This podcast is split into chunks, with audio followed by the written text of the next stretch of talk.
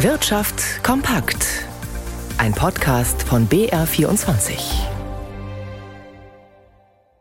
Mit Stefan Lina. Beobachter hatten mit großer Spannung auf die neuesten Zahlen vom US-Arbeitsmarkt gewartet. Am Ende fielen die Daten besser aus als prognostiziert. Und das bringt neue Herausforderungen mit sich. Aus Washington berichtet Arne Bartram. In den USA ist die Zahl der Arbeitslosen im April überraschend zurückgegangen. Das meldet das US-Arbeitsministerium.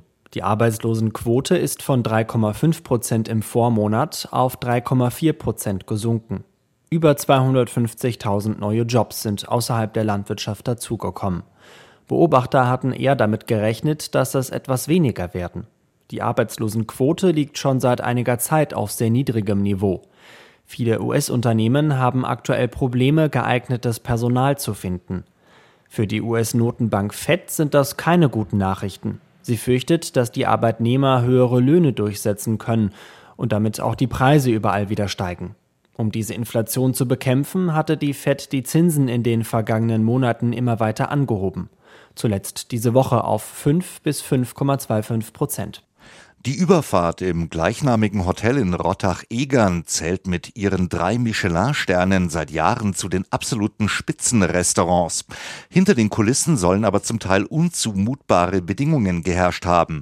Wie der Spiegel berichtet hatte, gab es gegen Küchenchef Christian Jürgens zahlreiche Vorwürfe, die von Schikane über Demütigungen bis hin zu sexueller Belästigung reichen. Jetzt wurde der Spitzenkoch mit sofortiger Wirkung freigestellt. Die Betreiber des Hotels am Tegernsee, die Althoff-Gruppe, schrieben in einer Erklärung, man sei von den Vorwürfen erschüttert und das Unternehmen verurteile derlei Übergriffe grundsätzlich.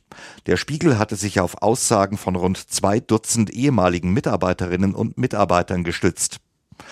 Bei der Münchner Rück läuft es derzeit rund. Der Vorstand des Rückversicherers ist für das Gesamtjahr optimistischer als zuvor geworden. Die Wahrscheinlichkeit sei gestiegen, den angepeilten Überschuss von rund 4 Milliarden € zu übertreffen.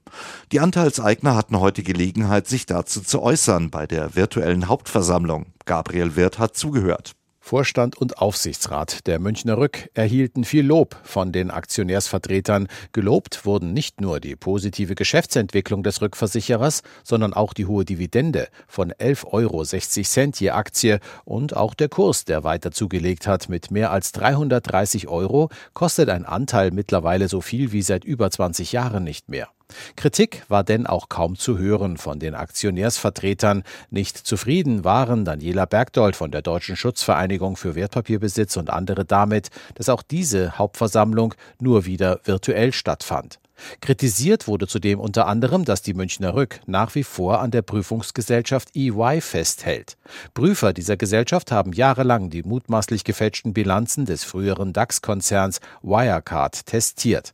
Deshalb darf EY auch 2 Jahre lang keine neuen Mandate mehr bei börsennotierten Konzernen übernehmen, urteilte jüngst die Aufsicht der Abschlussprüfer APAS. Der Aufsichtsratschef der Münchner Rück, Nikolaus von Bomhard, verteidigte die Entscheidung des Konzerns an EY festzuhalten. Man sei mit den Prüfern dieser Gesellschaft hoch zufrieden und diese seien nach dem Wirecard-Skandal jetzt bestimmt besonders aufmerksam, fügte er hinzu.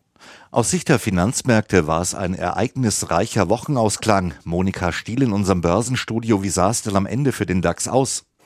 Gut sah es aus. Gestern nach der Zinsentscheidung der Europäischen Zentralbank hatten die DAX-Anleger ja ein paar Gewinne mitgenommen und dem Index Verluste beschert. Heute ging es wieder kräftig nach oben. Der DAX schloss vor wenigen Minuten mit einem Plus von 1,4% auf dem Endstand von 15.961 Punkten.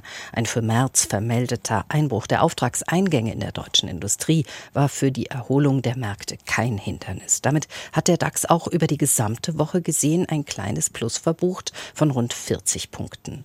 Größter DAX-Gewinner heute war das Papier von Adidas mit plus 8,9%. Trotz des schwachen Jahresauftakts sei das Quartalsergebnis etwas besser als befürchtet ausgefallen, hieß es von Analysten.